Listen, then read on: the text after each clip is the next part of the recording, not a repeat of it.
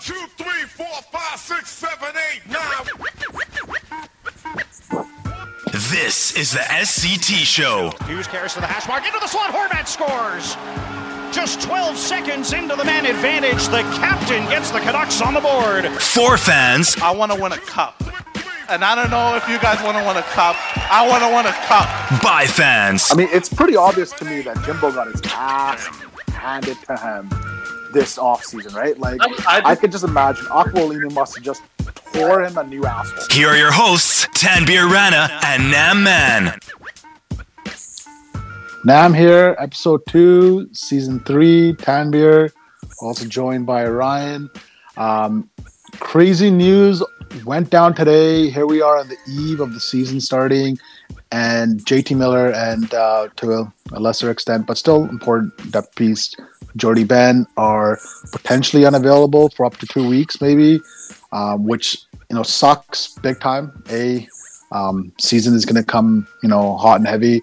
Um, could miss up upwards of eight games in this two week stretch, and uh, this sucks because you know uh, Miller, arguably speaking, is our second best forward, and uh, some might even consider him to be our best forward. Honestly, right? Like depending on you know where you, how you think of PD and his current development, and losing him for eight games, that sucks. What are your thoughts, Tambir? it's just tough, man. You know, losing JT Miller is like losing John Tavares for the you know Toronto Maple Leafs, or losing uh, Sean Monahan or uh, Johnny Gaudreau for the Calgary Flames, right? So Big loss. a big loss for a team that you know that people already questioned their goal scoring ability, even though they scored a lot of goals last year with the same group. You know, Yeah. people were already people were already questioning that. You see how you know these people are all all predicting the Canucks to miss the playoffs, and you know having JT Miller out of that lineup, you know it's a you know it hurts. But you know I think a lot of teams are going to go through this kind of stuff all season long. It's not going to be just the Canucks. There are going to be times that maybe you know somebody on the Leafs, a very important piece piece on the Leafs is going to miss a few games. You know, so you know I'm not gonna you know make excuses or anything. I think that you know this COVID stuff is it's a one year thing only, and uh, just have to you know like like Nate Schmidt said, adapt. And this is the 2021 is the year for adaptability, and I think that you know I think the Canucks are going to have to adapt, and you know there are going to be some players that are going to get bigger opportunities, and there's some players that I feel like deserve those bigger opportunities. Are going to be uh, uh playing uh, in bigger roles, and I'm pretty perhaps a- excited for that. A Jake Virtanen, perhaps. I don't know. Maybe, maybe. Well, he was on the top line today with Brock and uh, PD, What'd you, so what'd you think of Brock's quote about Jake? Um, it's it's the truth, and uh, you know it's not just Jake. Jake obviously has. We all know he had defensive, de- you know, deficiencies, and I'm not I'm not going to run away from those. But I really felt like in the playoffs, he proved to Travis Green that he could be reliable. And remember that play when he took that hit from you know McNabb uh, in Vegas? He got that puck out before he took Yeah. that hit. And I felt like his defensive game, it, it actually took away from his offensive game because he was playing in the bottom six. And that's why the production wasn't there that everybody wanted. But I really felt like Jake took a step in the in his defensive game in the playoffs, and that's why maybe Green is willing to try him in the top line and, and rely. And I agree. I think Brock is just telling it, it is how it is. You know, like I think I think they know they got to be better defensively without JT Miller. You know, JT Miller is one of those guys that's going to help you on both sides of the rink, and Jake needs to be responsible defensively. And uh, I don't think it was a direct shot at Jake, but you know, people in this city are going to take it as a shot at Jake. But honestly, I just believe that he's saying it, you know, not just to Jake, he's saying it to PD, he's saying it to himself. Like that line as a whole has to be better defensively, you know. Yeah. And I remember that Pittsburgh game; they allowed like five unanswered goals that game. Malkin just went, Malkin just went nuts. And I remember that game because they had a big lead, and actually Jake played pretty well that game, uh, assisting on a Pettersson goal and stuff, and scoring a goal. So, you know, they got to be better defensively, and uh, I think that's just goals for everyone, man. Like it's not just Jake, and people want to take, you know, people want to take it as a direct shot at Jake. Go ahead, but uh, in my opinion, I think it's a it's a message to the whole team. What a great opportunity for Jake, though, right? Like, I mean, with with Hoglander, you know, having a wonderful start to camp and at least you know getting that first shot in the top six, Jake has yet again a prime freaking opportunity, right, to start off on the right foot. And and you know maybe this could end up becoming a blessing in disguise when it's all said and done if he can actually step up, you know, and, and play well here. But um, I mean, what a huge opportunity for him. Unfortunately, Um, man, this, this sucks because again, you want to get off to the good start. Travis Green teams have been known to get off to good starts. You looked at the schedule and you felt like, hey, man, this first like eight to ten games, you know, there's a possibility we can get off to a pretty decent start, and, that would have been fantastic.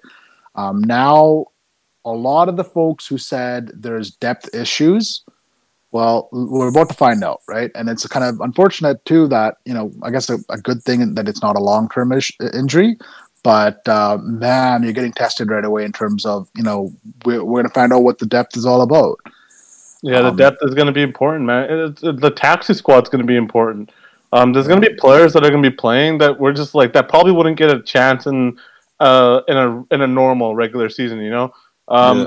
I think a Brogan Rafferty could play, a Jalen Chatfield could play, guys that never even got a chance to play last year, right? So You'd have to be- imagine we'll go ten deep at least again, right? Oh yeah, it's gonna be it's gonna be a crazy year. Yeah. But I'm just happy the hockey's back. Like, you know, like having not having hockey is not normal for a lot of Mhm. people, you know, including myself and I'm sure for everyone that's listening to the show right now. Like it's a weird dynamic to have. Like I've always been used to having hockey around. Obviously when there's lockouts it's tough, but you know, Yeah. around this time where the world is just as shit. People nobody's happy. Like this, Yeah. you know, everybody around the world is just divided. And Mm-hmm. having hockey back for me personally is like, you know, great. And I love that, you know, we get to cheer our Canucks Distraction. on. A distraction. I remember in the Yeah. bubble when the bubble was going on, it was Yeah. so much fun, man. Like I didn't even I didn't even feel like Corona was going on. And I know people were celebrating in the streets and they shouldn't be doing that, but Scott seventy two. yeah, Scott seventy two was wild, but you know, like it was just f- fun to have the games back on, you know, and and watching Pettersson just, you know, just kill, like just be a, the player that we expected him to be in the playoffs, and he took that challenge and and raised his game, and same was Hughes, and same was Horvat.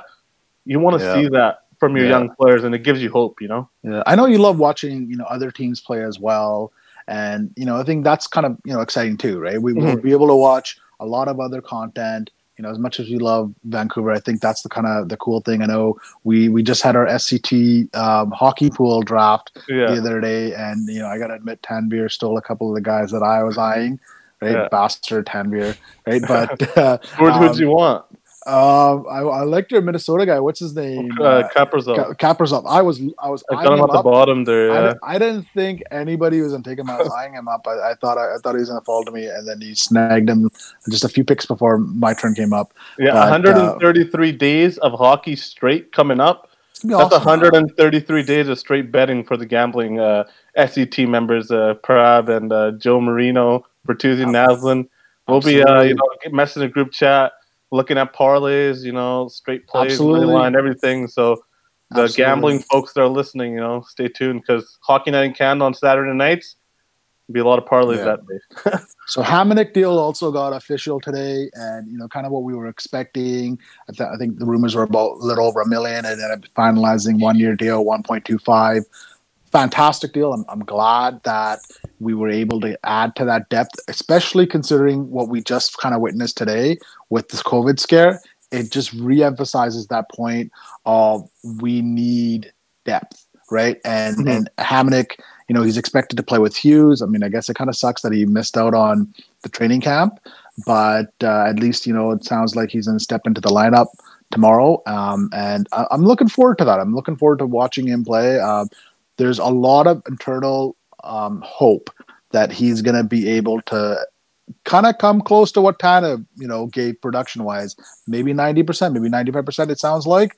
And and if they can get that on a one year deal for 1.25 million, that's got to be one of Jimbo's best signings he's ever made. I mean, legit.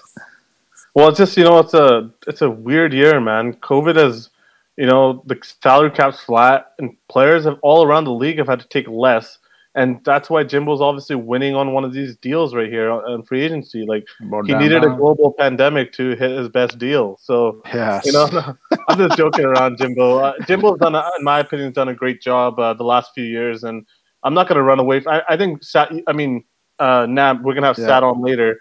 I think Yeah. Nam, you could agree that you know Jimbo. Ever since maybe that Tanner Pearson deal, and you could, yeah, you Yeah. know, debate about the Tyler Myers contract all you want. Yeah. Jimbo's done a pretty decent job with the team, and the team's taken steps forward. So, you know, I actually like that uh, what Jimbo's done ever since that Tanner Pearson uh, trade was good. I know he was getting rid of his own mistake in Gudbranson, but you know I think he's done a pretty good job ever since that. And I'm not going to take that away from him. But yeah, a global pandemic uh, took a global pandemic for uh, for uh, Jimbo to do his best free agent signing. Yeah. We have I mean- Sat on. Do- Is that Sat? Yo, What's up, Sat? hey, Sat. what up, boys? What's happening? Nothing. Well- just you know, big news coming out of Vancouver today. Excited, excited for the season, uh, but a little kick in the nuts too with this JT Miller news. Um, yeah, man. What are you hearing in terms of how long could this be? Um, what do you know? Well, I, it's it's pretty much guesswork at this point because we still have to wait to see what the results are for these players going back, right? And what is clear is that one player who could wear number eight and play defense for the Canucks may have had a false positive and then had a negative and then another positive. And the belief might be that it is a false positive again because he tested negative again. But my guess is because the two negative, because of the two false positives or the two, po- however you want to view it for this defenseman, that he will now be deemed essentially, you know, being out for two weeks or at least 10 days. We know that Jordie Benn lives with JT Miller. So because JT Miller is a close contact to uh, Jordie Benn, he has to test negative for three consecutive days, I believe, in order to get clearance. So oh, if the line, if everything falls into line, potentially by tomorrow or Thursday, depending on how these tests go, and I can't say for sure. I have an idea, but I can't say for sure. If it's Wednesday that he's cleared, which is tomorrow, or Thursday if he needs to test positive, negative by Thursday as well. In theory, had the Canucks started at home, there would have been a pathway that he might have played on Thursday.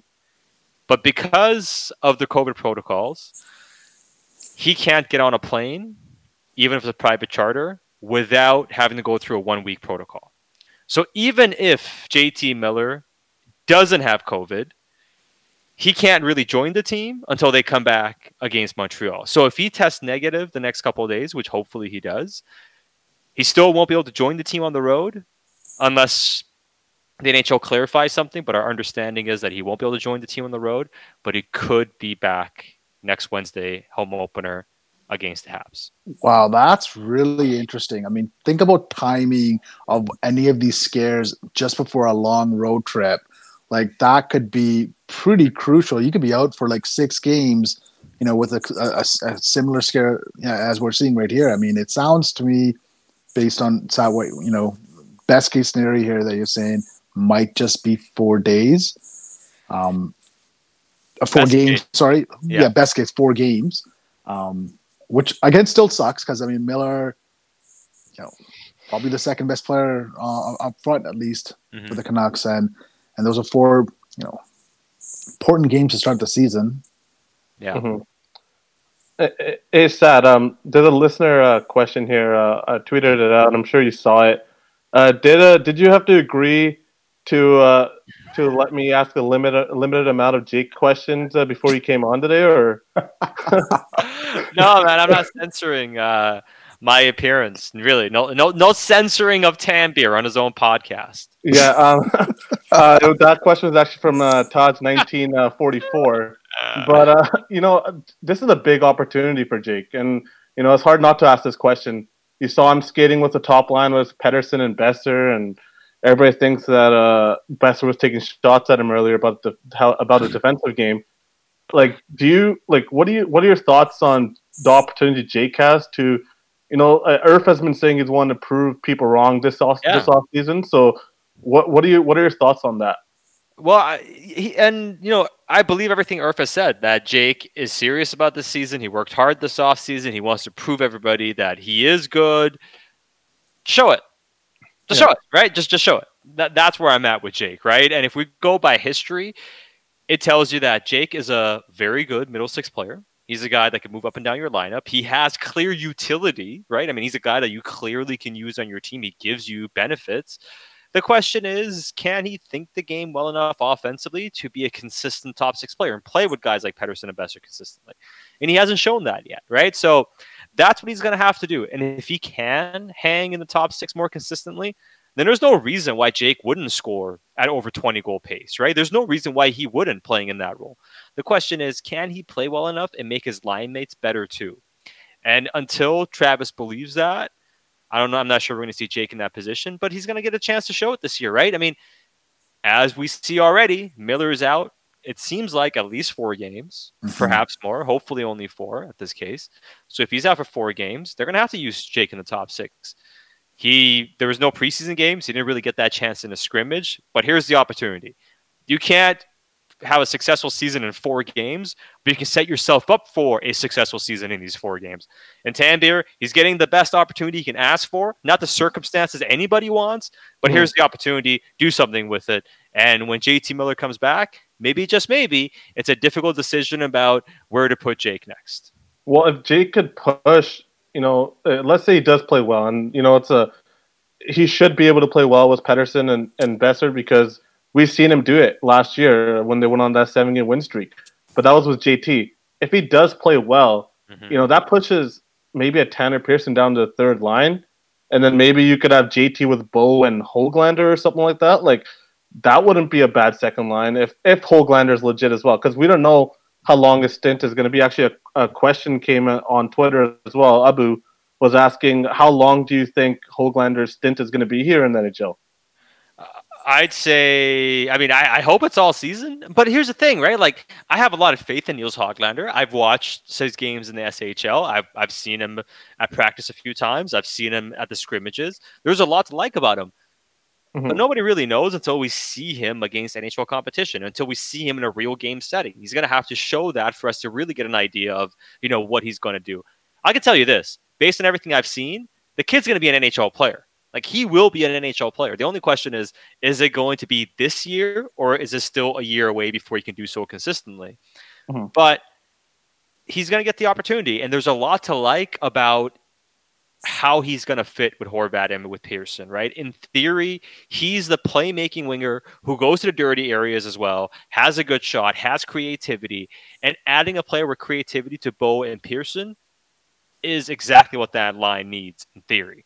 Bo's a really good player, but he's a north-south player, right? He's really good Mhm. down low, but he's not exactly this creative juggernaut. He's a really good stick handler. We've seen him dangle guys. He's really good at one-on-one moves. There's a lot to like about Bo, but he's not this playmaking distributor that makes his wings far better and puts him in these great positions to score all the time. Which means if you add a playmaking element to that line, because Pearson's also kind of straight ahead, he's more of a guy that plays along the boards, right? Like he has a good shot, but he is also a pretty basic player in that sense, which isn't a slight. It's just how their games are built. That's why I really like the idea of Hoglander being there. And if he can get some confidence early, there's a chance he can stay there all season. But from what I can gather, he's essentially on a tryout now. Now his tryout has begun. He has earned the opportunity to try out in a regular season. That's what Nils Hoglander. That's where he's at right now. So he's gonna get the chance. I have a lot of faith in him. I'm not sure he's gonna pull it off for the whole season, but it lines up for him well to take advantage of this opportunity. Uh, Bondi and Nick Bondi on Twitter is also asking, uh, how much money should he put down on Hoglander to win the Calder? we don't even know what the odds are, but uh, you know, I wouldn't put more than fifty dollars down on on Nils just because you don't know, you know, where he's going to be. Like, you know, the uncertainty is just, you know, you don't, you never know with these young guys. That's such a Yeah. Vancouver question, right? Yeah. It's such a Canucks fan type of question. Like, oh, I'm gonna get another Calder Trophy finalist here. Let me put How do you not think that after what happened Yeah. the last three years, right? Like, how do you not think like maybe we have another Calder finalist? Been spoiled Because- a bit, right? I mean, it's three we years in a row, spoiled. right? I mean, and Yeah, been. That's the yes. thing we have to wrap our heads around is that not every good prospect is going to be a great prospect, and not every good prospect is going to emerge as quickly as we've seen that the last three rookies emerge, right? So that's Yeah. the big thing. But Hoglander, he has similar traits to those Canucks rookies, right? Very serious, works on his game incredibly well in the offseason, is driven, has confidence, a high level of skill. So there's a lot of overlap between some of the characteristics all of these players have. But of course, Pettersson and Hughes are next. I mean, we saw how good Brock was, and then Pettersson came, and it's like, wow, whoa. Yeah. I mean, you know, that guy was good, but look at this kid. And then Hughes comes, and it's like, he's not besting Pettersson. It's like, wow, this can happen twice in a row, and he's a defenseman. Like, what is going on, right? Yeah, We- We don't have the same sense with Hoglander, but a lot to like about him. He's gonna get an opportunity here, and and hopefully it does. And, and yeah, maybe not a bad long shot bet, but yeah, I wouldn't bet more. It all okay. It all depends on your financial situation when you're betting. I like would Andrew say, Walker would bet his house. oh yeah, I mean, and, and Andrew with how he lives, I mean, it, to him, it's like oh, a thousand bucks is nothing. Let's just make the bet. I mean, it's just stupid with him, right? Yeah. But I'd say, yeah, like you know, throw fifty bucks maybe if that's Yeah. if that's within your range, if that's an okay bet for you, or twenty bucks or whatever. But I wouldn't exceed that. I mean, Mhm. there's going to be a lot of good rookies this season, and as good as Hoglander is, it's unlikely he wins the Calder. So I'm asking ask about, about another prospect that uh, I'm personally really hyped about, Jack Rathbone. Mm. What what did you see? Um, you know, I know it was just camp, but what are you thinking? What do you what do you, what do you think about his potential moving forward? Um, it sounds like he's going to start the year on the taxi squad for now. At least Yeah. that's what uh, what I what I heard online. But go ahead. Yeah, that kind of that's kind of what it looks like, right? Um, we'll see ultimately how the season shakes out. But man, I like Jack Rathbone a lot. Like, yeah, I, you know, we haven't seen him play five on five a ton outside of the scrimmages, and with young defensemen, that's what you really need to see is seeing them in live game settings to get a good grasp of how they play the system, how they understand the, the positional play, right? How to read off your defenseman and playing NHL caliber uh, forwards and even defensemen who pinch in. You have to have a good level of confidence and understanding, and it's hard to replicate that in scrimmage as much as it is still that same game setting. But to be seen how he understands systems well and consistently in the NHL, but skating, puck moving, shooting, how he thinks the game offensively, how he joins the rush, how good his breakout passes are. And I mean, this is a guy that can stretch passes are part of his repertoire. You're going to see a lot of stretch passes from this kid when he's in the NHL. And when he's in the offensive zone, the times I did see him in the scrimmage when he was on the ice with, say, Pettersson and Miller and Boeser and those guys, he has the intellect and confidence to join in with those guys in the offensive zone. You know what I mean? To to do creative things. You see him read the guys. He's not just standing at the point waiting to, you know, keep the puck in or whatever and be very conservative. Like he's eager to jump in and do stuff. And usually guys that do that show a lot of confidence and high caliber. So I'm really high on Jack Rathbone. I can't wait to see him in the NHL. And I do think by virtue of what you're seeing, a couple of things. One is cap related. By having him around, it, it saves you some money, and you still have to, you know, get to the cap to go to LTIR. And having Rathbone around has some value in that regard. The other regard of the other point of it too is they like this kid a lot, and ultimately he might find his way to Utica depending on how the season goes here and you know when the AHL season starts because it needs to play. He's young; he can't just sit there and you know skate around with, with five other guys on a taxi squad all season. So they have that's what they have to decide. He might end up going there, but if he gets a chance to play and plays well, he's a guy that could stick. Like I, I like Jack Rathbone a lot. We're going to see him play at some point this season, I believe. Um, obviously not right away, but that's a guy you should definitely be excited about. H- How has uh, Levy looked? And I've heard a lot of uh, Yeah. you know, like good things about him, but you know, our expectations are already so low on him because of Mhm. the injury history that he's gone through, and you know, it's you know, he's still a fifth overall pick, and you know, he shows that he could break the puck out nice. His skating was an issue last year. People said his, Jimbo's been really high on him, thinking that his skating has improved, um, and he's going to be killing penalties this year. It looks like, and and I heard that he blocked a lot of shots in Utica last year. Like, wh- what do you think that Olli Juolevi has done so far in training camp, and what do you what are what are your expectations going into this season? Uh, I'm expecting him to be steady and hopefully stay healthy, right? And Mhm. You know, you know, what's really worked out well for Juolevi, is I, listen, I, okay. Let me rephrase this: the pandemic hasn't helped anybody, but the time off has benefited Juolevi, in terms of he's been able to catch his breath, work on his body, get into shape, stay healthy, and not a lot of wear and tear, right? Like ever since the season ended back in March, you're talking about the past 10 months, the kid's played six minutes. Which actually is not the not a bad thing for him. His body's really healed up, and what what really stood out from the times I was at camp, training camp, uh, you know, this past week here, his skating is a lot better, and we showed it last year as well. I mean, uh, this past summer he showed it as well, but his skating has really improved. I can buy into the notion that him having this time off and working on his body, being in good shape, gaining confidence, moving well, that he can stay healthy. And if he stays healthy, this is a kid who will be an NHL player for a while. The question is, can he be a top four defenseman? Can he anchor a second pair? Can he be that stay home defenseman that plays top four minutes? That's what we're going to find out this season. Or is he just going to be a guy that's on your third pair that play gives you safe minutes? Either way, the outlook for Juolevi has changed dramatically from where it was a year ago or 18 months ago when it really seemed unlikely he was going to be able to turn that corner, considering how many injuries he's had and how much that was holding him back in terms of his skating and his development. Uh, we got one last question from uh, Twitter. Uh, what are your expectations for from uh, for uh, Adam Gaudette coming up this season? This, uh, this question from Primetime Snoop. We all know him. Yeah. Uh, Strippers for Demko. Um, what are your expectations for uh, Hockey God? Because uh, you know, I thought he took he was pretty good in the regular season, but in the playoffs, obviously, uh, there was the protection wasn't there. But I felt like I, I didn't think he was terrible.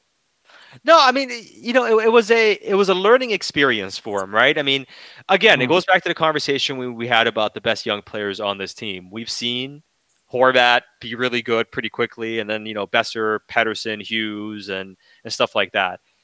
Gaudette's always been a guy who's been on a slower developmental curve. We saw him develop and mature a lot later, and we saw that through his college years as well. So he's always a guy that's been a bit behind in terms of where his age is and how his game has developed, which isn't a bad thing because usually guys his age usually peak, and you're like, okay, he's he is what he is at this point. With Gaudette, there is still room for him to grow. Still, I don't look at his age and say he's peaked already as a player. There's more there to it. And what's fascinating about it is what he talked about this this training camp, he had some abdominal issues, some intestinal issues, I should say, that prevented him from having much of an appetite and eating, which prevented him from putting on a lot of weight. He did seem a bit quicker. He did seem a bit stronger from what I saw. And he did show a bit more edge. We saw him and Pettersson get after it quite a bit, where they, you know, they didn't start fighting, but hey, they got after it quite a bit in battle drills. And we all saw Motte and Gaudette drop the gloves as well. And Gaudette played with a bit of an edge. If Gaudette can can gain more confidence and be confident based on him being a bit quicker, maybe being a bit stronger. We know he has some offensive skill, win some draws, be better defensively. There's a pathway for Gaudette to at least emerge as a reliable third line player for the team this season. I really hope that happens because if he is an answer for your third line, especially in the in, in the near term and potentially long term, guys, it answers so many things for this team. And It's I really huge. hope it's the year for him. And then uh, the goaltending situation is also uh, very interesting here. Uh, you know, Braden Holtby's probably going to get the start because he's a veteran guy and, and it's a back to back. So, you know, Demko's going to get the start on Thursday. Um, I heard Braden Holtby's look really, really good in uh, practice. Uh, I know it's, it's just practice scrimmages and you can't really go by by that that by, that much. But uh, what are your thoughts on Braden Holtby and how he's looked so far in in practice? Uh, I'd say, I mean, I, I, I kind of agree with that assessment from what I've seen. I mean, the one scrimmage, neither goalie, the first scrimmage, neither goalie really made a lot of saves. I mean, they both combined to allow nine goals uh, in the three periods they played. But Hopi looked really good in the second scrimmage, and in practice, and you know, through some drills, he's looked quick. He looks athletic. He looks agile, and he's been working on staying compact and and not having you know holes through him, which we saw especially that last year in Washington. I have a lot of faith in Braden Holtby and Ian Clark as a as a partnership. And I'm high on Demko, and I hope Demko has success, and he's definitely on the way. But if the season goes the way I think it's going to go, Holtby should be the number one goalie and probably play about 60% of the games. Hope, you know, Demko gets 40%, which is a decent split. You still get Demko lots of games. But Holtby is on that trajectory, I think, where he has a bit of a bounce back season, becomes the, you know, number one guy here pretty clearly, as much as Demko still be pretty decent, I think and I'm expecting him to have a good season. From what I've seen, I like what I've seen so far in training camp, and we'll see in the regular season. But a lot of reason to believe that Ian Clark will work his magic with Holtby. And it might be a bit uneasy early. It might be some ups and downs. You always see that with goalies in a new system and playing with a new team, and even with new goalie coaches. You know, things might go against you. Then you got to struggle with confidence for a few days until the muscle memory kicks in. So there could be a bit of a adjustment period for Holtby, but he has been here for a while and has been working with Clark and with Demko to get his game right. So I, I'm pretty I'm pretty bullish on the goaltending in Vancouver, even if it's not going to be as good as it was last year, because that's how good Markstrom was. And I've said this before, I'll say it again. Jacob Markstrom had a career year and he was so good last year. He may never be as good as he was last season. So it's, Mhm. you know, we, we may not even Mhm. expect, you know, I'm not really expecting Holtby or Demko to be as good as Markstrom was last year. He was spectacular, right? So that's a high bar regardless to try to match. But I do think there is a pathway for the goaltending. Because oh, let's not forget, Demko last year, outside of the end, he struggled as a backup. He had a lot of bad games last year as a backup too. It took him a while before he gained confidence and got better. So you're going to have Demko without having the confidence issues, hopefully, without having the adjustment period, and having Holtby. I, I do think overall the goaltending could at least approximate where they were last year. Um, sad. Actually, I think the stats last year between Markstrom and Demko, I think their save percentage was under 910 uh, together. So Demko obviously didn't, you know, do as well as Markey did. I think their combined save percentage was under 910. I don't know if I'm. I, I'm pretty sure I read that somewhere. Um, Yeah, it was I could be 905. last year Demko was 905, right? Yeah. And Markstrom was 918, and that's even that that's all you know all across the board save percentage. And yeah, I mean for 27 games 905, that's below league average. So Demko Yeah. last year overall, even though he showed flashes and he showed really well towards the end, especially once he got over the hiccups, you know when Markstrom went down, he showed well, and we, we saw how spectacular he was against Vegas. But he's probably going to give you more value in the games he plays than he did than, than he did last season. Yeah, I I believe that this goaltending tandem has a has a chance to be maybe the best in the division. Like it has the potential to be. I'm not saying it's going to be because Carey Price is obviously and Hellebuyck is unreal, but Mhm. I just think that it has the potential to be the best tandem in the division. I don't know if you agree. Well, it, it has potential, right? I mean, yeah, Uh, I, I don't think we can dispute that at all. I mean, Carey Price and Jake Allen could be a good combo too, because you know Price is going to play a lot of games, and Jake Mhm. Allen, if he plays twenty five percent of the games, for instance, he's more than more than adequate in that sense. But Vancouver certainly has the potential to have the best tandem. I do think the Rittich Markstrom one is actually a pretty good tandem. As much as Rittich got criticized, if he stops being the starter and he's a backup, he's a pretty good backup, right? And Mhm. Markstrom we know is spectacular. Sometimes I do think we kind of lose sight of that. We're like, oh yeah, well Markstrom is the number one guy. It's like, well Rittich might not be an elite goalie and he might not be a good starting goalie, but if he becomes your Mhm. backup, all of a sudden that's not too bad. But I'm with you, Tanbeer. The potential is certainly there for the Canucks to have the best tandem. Any thoughts on Travis Hamonic, who officially signed his one two five million dollar deal today? Yeah, hopefully he's the player we saw two years ago and not last year, right? And if he still is, if he can be close to what he was two years ago, then all of a sudden, well, you got a bona fide NHL defenseman on your hands. And you have a guy that, if he's not a top four defenseman, he is more than adequate to be, you know, a top six defenseman and play on pretty much any NHL team. If he goes back to being that, that means he'll be more than fine playing next to a guy like Quinn Hughes. Chris Tanev, from a leadership aspect and playing in his own zone aspect and all that sort of stuff, was great for the team. On ice value overall, though, mm, they didn't really have a great year. Let's be honest, right? I mean, he was healthy in the regular season, but he also got hurt towards the end of the regular season and had played not stopped, he would have missed the rest of the regular season. So even in a year, Tanev stayed healthy. If they had played the all 82 games, he still wouldn't have played 70 games last year. He still would have been under 70 games, right? I mean, it's the same story with him. He, he gets hurt all the time as well. But I think Hamonic, if could at least give you maybe 70% of what Tanev was last year, 75% of what Tanev was last year. And if you bake in that Hughes is a bit better, then that pairing overall should be a wash. At the very least, if Hamonic hasn't fallen off a cliff, the pairing of Hamonic and Hughes this year should give you the same value of what you saw with Tanev and Hughes last year at, for a baseline, potentially more, as long as Hamonic is okay. So I do like the signing, especially in a one-year deal. What do you have to lose? And the Canucks needed that. They needed another veteran defenseman because as much as Jordie Benn has been okay in the past, I don't think Travis trusts him. And as much as I like a guy like Jack Rathbone, I'm not sure he's ready to play a big high leverage spot yet for this team. He has potential and needs some time still. So adding Hamonic to the mix was was pretty significant considering where this team's at. If that pairing is a wash, you'd have to imagine then our D is upgraded, right? With Nate Oh, Schmidt yeah. coming in, yeah. So that No would be big fantastic. Yeah. that'd be great. Uh, Sat, thank you for uh, you know joining us. Uh, I know it's pretty last minute here, but uh, No it was worries. nice to have you on. I can't I can't uh, let you go without congratulating you uh, for your Cleveland Browns. You know, beating the Yes. Pittsburgh Steelers. That was awesome to see. Uh, uh, Was it like 22 years since you won a playoff game? 25 years. 95 was the last time. Whoa! So wow. we're But who's 20 counting? Yeah, I mean nobody's counting here, right? I mean, it's, it's only been 25 years since they won a That's playoff my game. life. That's my lifespan. That's that. Dude, I'm, I'm, born in you, I'm man. born in '94. I'm born in '94 Good of God. December. I mean, it's So- ridiculous, right? I mean, and they've only been in the playoffs since they came back to Cleveland one time before, and that was 2000. I mean, we're we're talking about a team that has gone through a lot, Everything. right?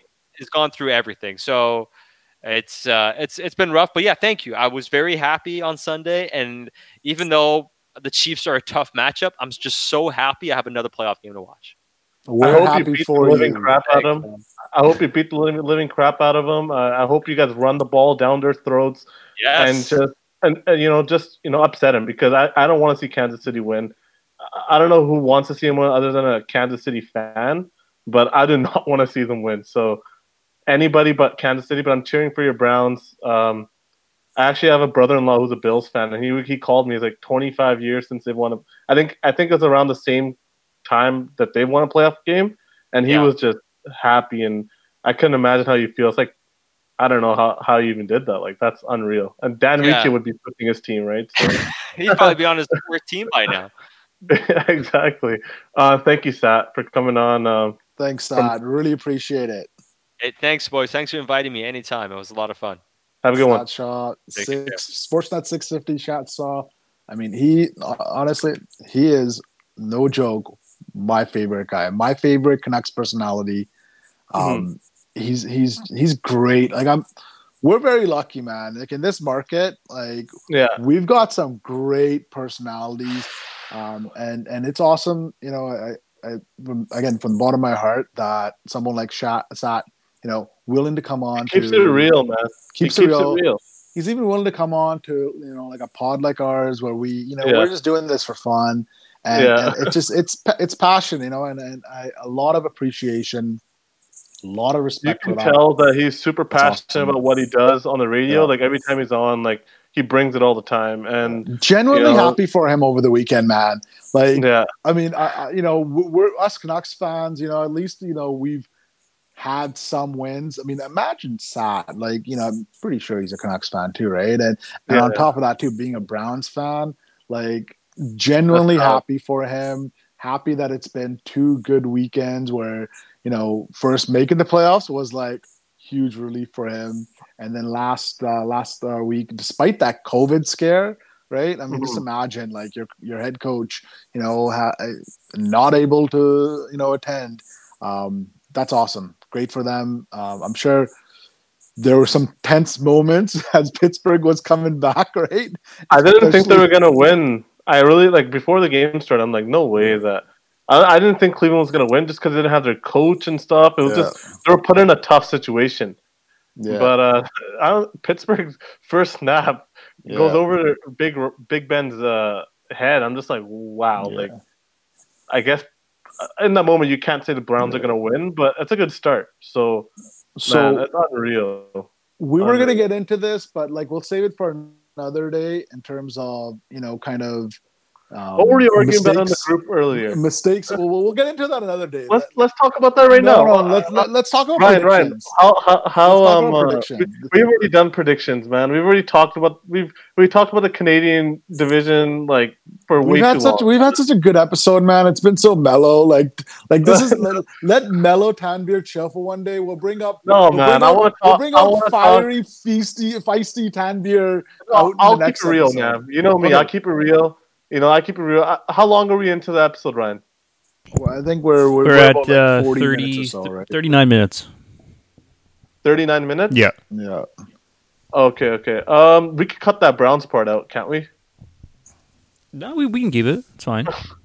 We can keep it. Like Yeah. that, that was a nice part. But okay, no, go go on. Okay, so let, let's let's Let's. talk We'll about keep it this. quick. We'll keep it quick. Okay, we'll, we'll we'll keep it quick just to at least get your take. We can go we can go into a deeper debate on this on another show. But Yeah, the we can. point the point that uh, what we were discussing offline was that you are saying that we should not judge this judge our current situation based on past mistakes. Was that your point? That wasn't necessarily my point. My point. Like I've already Okay, like.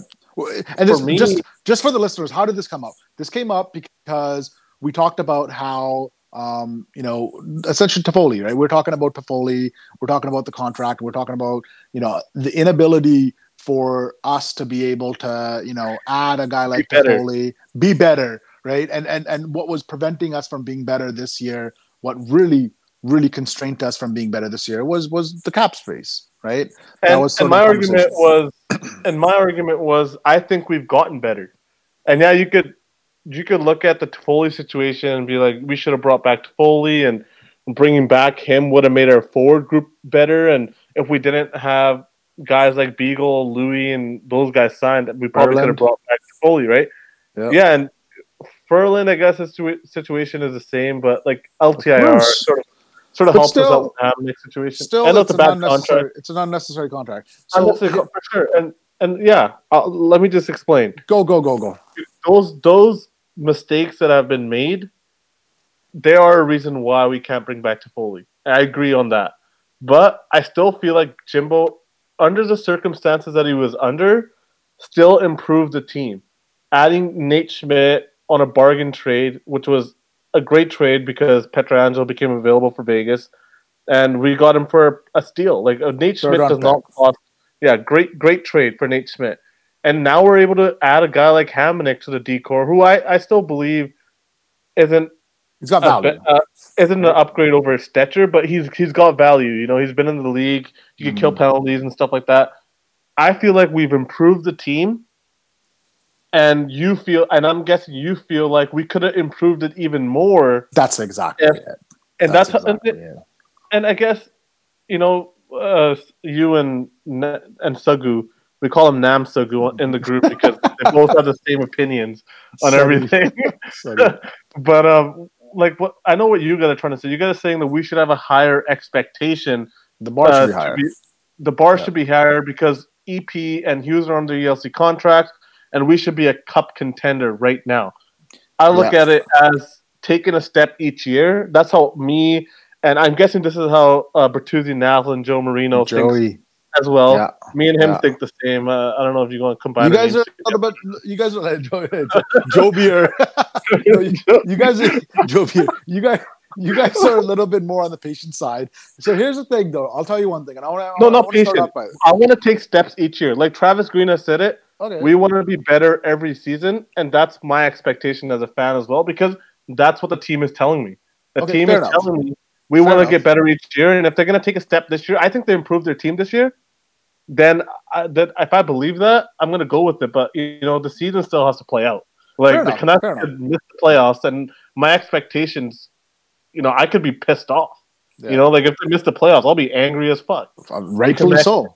Yeah, rightfully so. I mean, so I'll, I'll tell you one thing. Like, and I want to I want to start off before I go, you know, on this tangent here by saying, like, do I think they're a better team? Yes, I think they're a better team. I'm happy. I'm super excited for the regular season. I'm super excited to see hockey's back, and I think we can Mhm. definitely be a, a good team. Now, just because I think we can be a good team and, and I think we will have fun, it doesn't mean that the mistakes didn't happen, right? Like, Mhm. could we be better? Hell yeah. I mean, even even today, there was a survey done about. But we can't you know, undo those mistakes. Of man. course, of Like, course, but let, let me I know those- those. Let me just make my point. Let me just make my point. Like today, there's a survey done about you know elite talent around the NHL, and and the Vancouver Canucks were top five, top five among elite talent. Like when you're top five among elite talent, you should be a freaking top five team. That should be the expectations. That should be the bar. Now, I understand that you know we made mistakes in the past, but I think it's a fair point to say that if we didn't make these stupid, idiotic, short-term, narrow-minded mistakes, you know, in the past, there's nothing stopping us from being like a Pittsburgh type, a Chicago type team. Which aren't we all looking for that?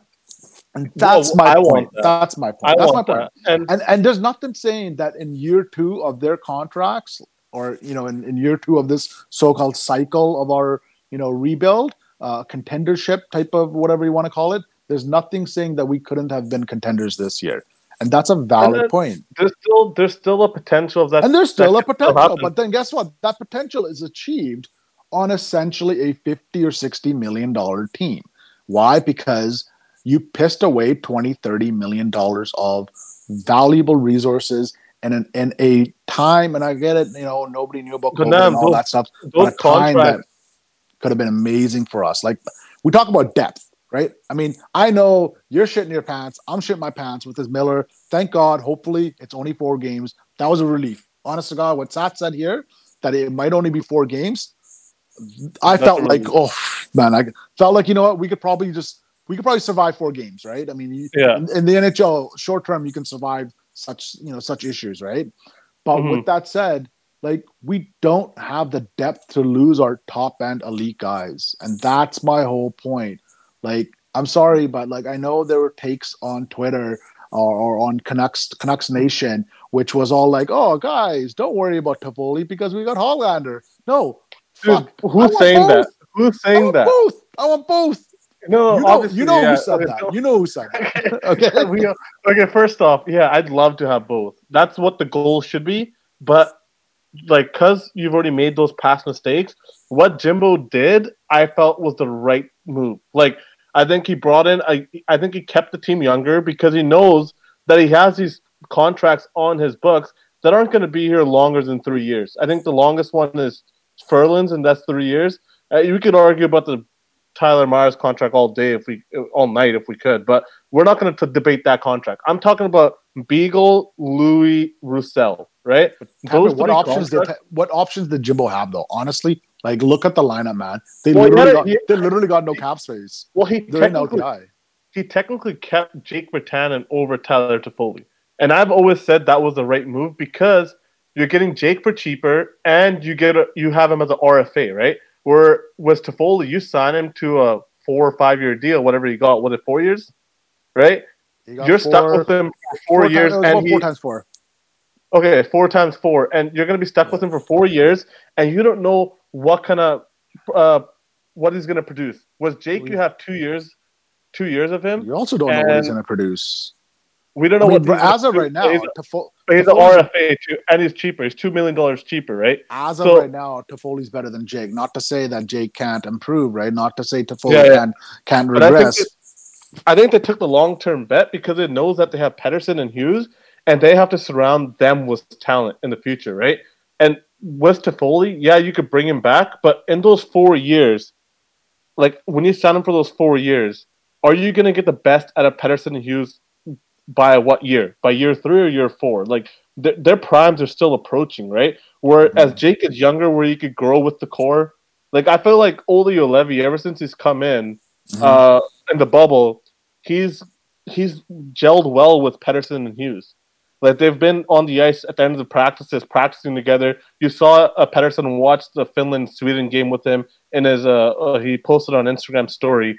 That you could tell Levy. You know- you know what, though, this young core, right? But Tanbeer, your logic doesn't make sense. Why'd they trade for Miller then? Miller's a guy who's already, I believe, he's 27 right now. Well, they're doing he's free well, agent in three years. Well, they're setting it up as in, like, yeah, we have Bo still, right? And Bo is closer to Miller's age than he is to Peters, I'm pretty sure. I Yeah, think that what they're trying to do is trying to get the best years out of Bo by bringing a Miller in, you know, but also making sure that they have enough pieces around Pettersson and Hughes when they're ready to take off. And that's why you have a Hoglander. That's why you have, you know, maybe a Virtanen who's close and Brock Boeser. Like those guys are, are and Gaudette, they're more closer to Petey's age, whereas Miller, Pearson, um, Bo are around the same age, and they sort of gel together. And that's why they bought in Nate Schmidt. That's what I think. I think Jimbo has always had a plan going in, and yeah, Pettersson and Hughes fell into his lap. But I think ever since they brought in Pettersson, they've had a had a plan, and you know, having Hughes fall in their lap was even better because if those two don't fall in their lap, like Jimbo's gone two years ago. Yeah, no, for sure. Jim, I mean, no doubt about it. PD and Hughes have saved Jimbo's job. Yeah. I mean, again, like I, I, I'm, I'm really excited about our future, right? Like even hearing Sat talk about Rathbone, like that got me giddy, man. I mean, like that's exciting, exciting times.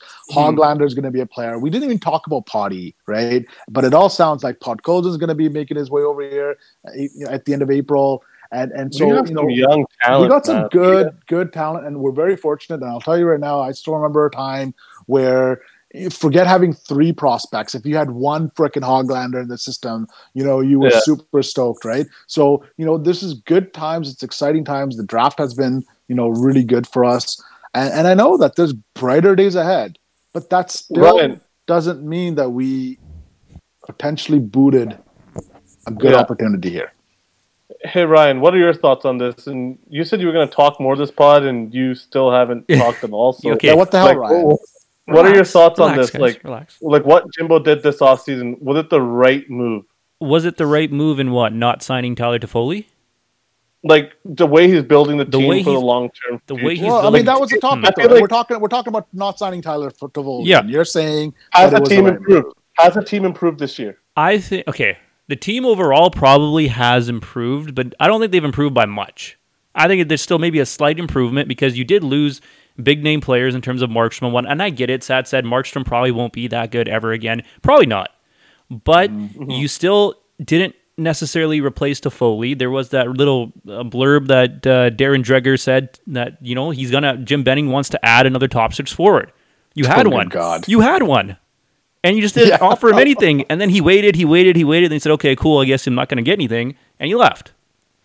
The Canucks have improved, but not by much. My only concern for this upcoming season, I think, is can they stay healthy enough? Not and like not even that. Like I know every team is to go through the same thing with like COVID and whatnot, but 56 games is a long time still, especially with with COVID. 56 games is a long time. All these young kids that we're talking about, they're all to get a shot at some point, but are they still deep enough to survive?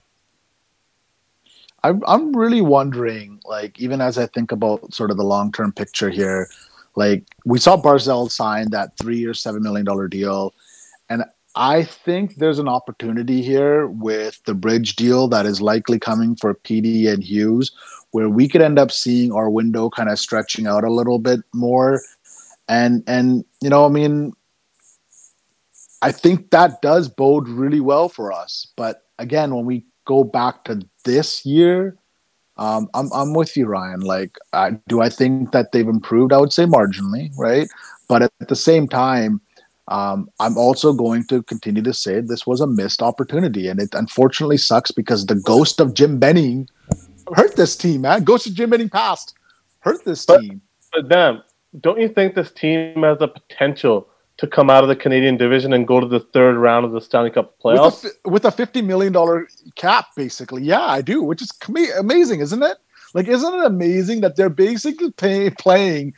Everybody else has eighty, we've got fifty, and yet I'm with you. I completely agree. Just get into the playoffs, get one of those four spots, and you could get yourself into the final four. And if you get the to the final four, that's fantastic. Absolutely, They beat the defending I'm- cup I'm- champs.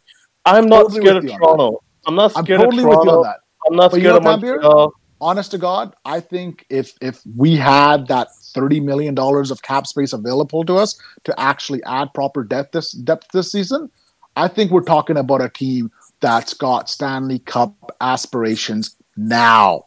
No Mm-hmm. bullshit. Now. And I don't think that's We'll see. bullshit. Honestly, we'll see what kind of step Petey and Hughes take because you look at the steps that Auston Matthews took from his second year to his third year, and what Draisaitl took Even from his Kane second year to his third year. Yeah. Those guys, I'm telling you, man, Pettersson.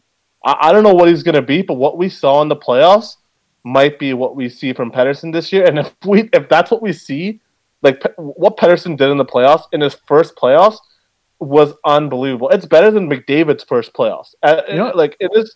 His he was a point per over a point per game in the playoffs. McDavid had four points in nine games in the playoffs. You know, I'll tell you one thing. We're talking about points. I'm actually really interested to see PD go up against the top lines because to And- me, I Mhm. think he's going to do a much better job than freaking you know Beagle and Sutter and and even Horvat. Poor Horvat, Yeah. you know, like who got put in these tough positions. And guess what? If PD can dominate these other guys, like I truly believe he's capable of, He can. then Yeah. Horvat's going to go and kill his shifts too, right? And that's Well, that's what we saw in the better. playoffs.